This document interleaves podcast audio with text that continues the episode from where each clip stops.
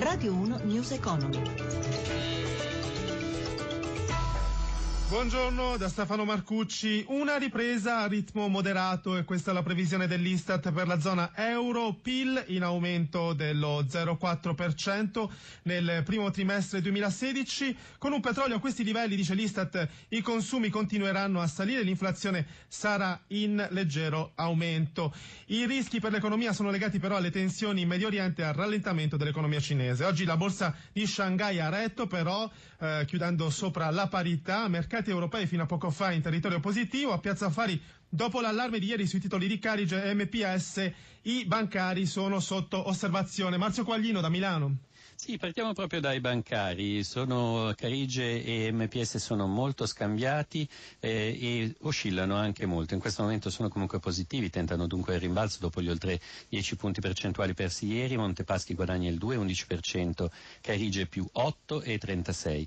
Per il resto titoli bancari positivi con l'eccezione di Unicredit che cede l'1,28% eh, andando più complessivamente all'andamento dei listini, Milano guadagna lo 0,80%, ancora più positivo il progresso per Londra più 0,97%, poi Parigi più 1,74% e Francoforte più 2,05%. È un tentativo di rimbalzo per le borse europee dopo sedute dall'inizio dell'anno anche molto pesanti. Per quello che riguarda i titoli di Stato, lo spread eh, viene indicato ora a 104 punti base dopo l'asta di bot annuali che è andata bene con rendimenti in calo ed è un tasso negativo allo 0,074%. Per quello che riguarda il prezzo del petrolio risale ma rimane molto basso e si riavvicina ai 31 dollari al barile. Infine chiudiamo con le valute, con l'euro che è sostanzialmente stabile sul dollaro a quota 1,0854. Grazie Marzio Quaglino da Milano e dal Salone dell'Auto di Detroit l'amministratore delegato di Fiat Chrysler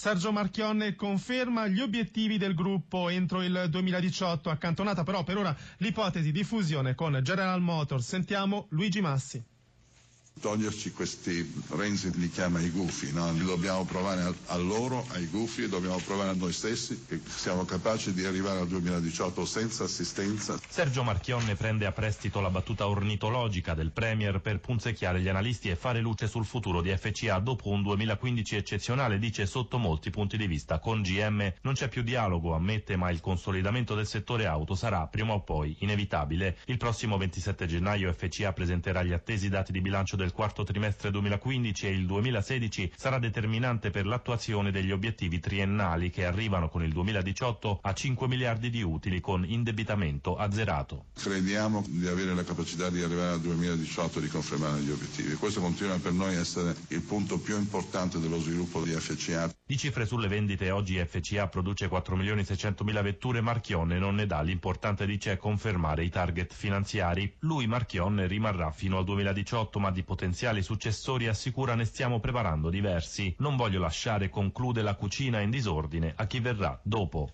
Nel pomeriggio a Roma i sindacati del settore chimico incontreranno il ministro dello sviluppo economico Guidi e l'amministratore delegato di Eni Descalzi per discutere del futuro della chimica italiana a fronte della prevista cessione di Versalis, il braccio chimico del cane a sei zampe. Giuseppe Di Marco ne ha parlato con il segretario generale di Filctem. Sentiamo.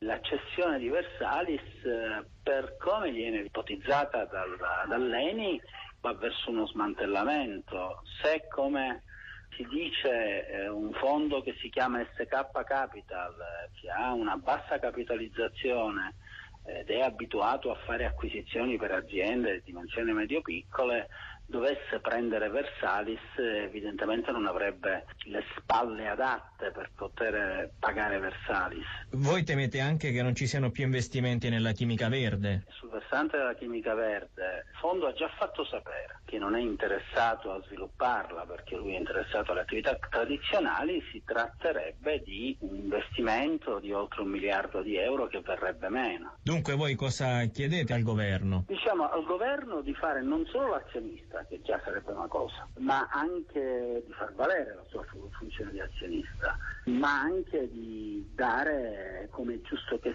sia, priorità alla politica industriale. Ehm, L'Italia non può uscire dalla chimica di base.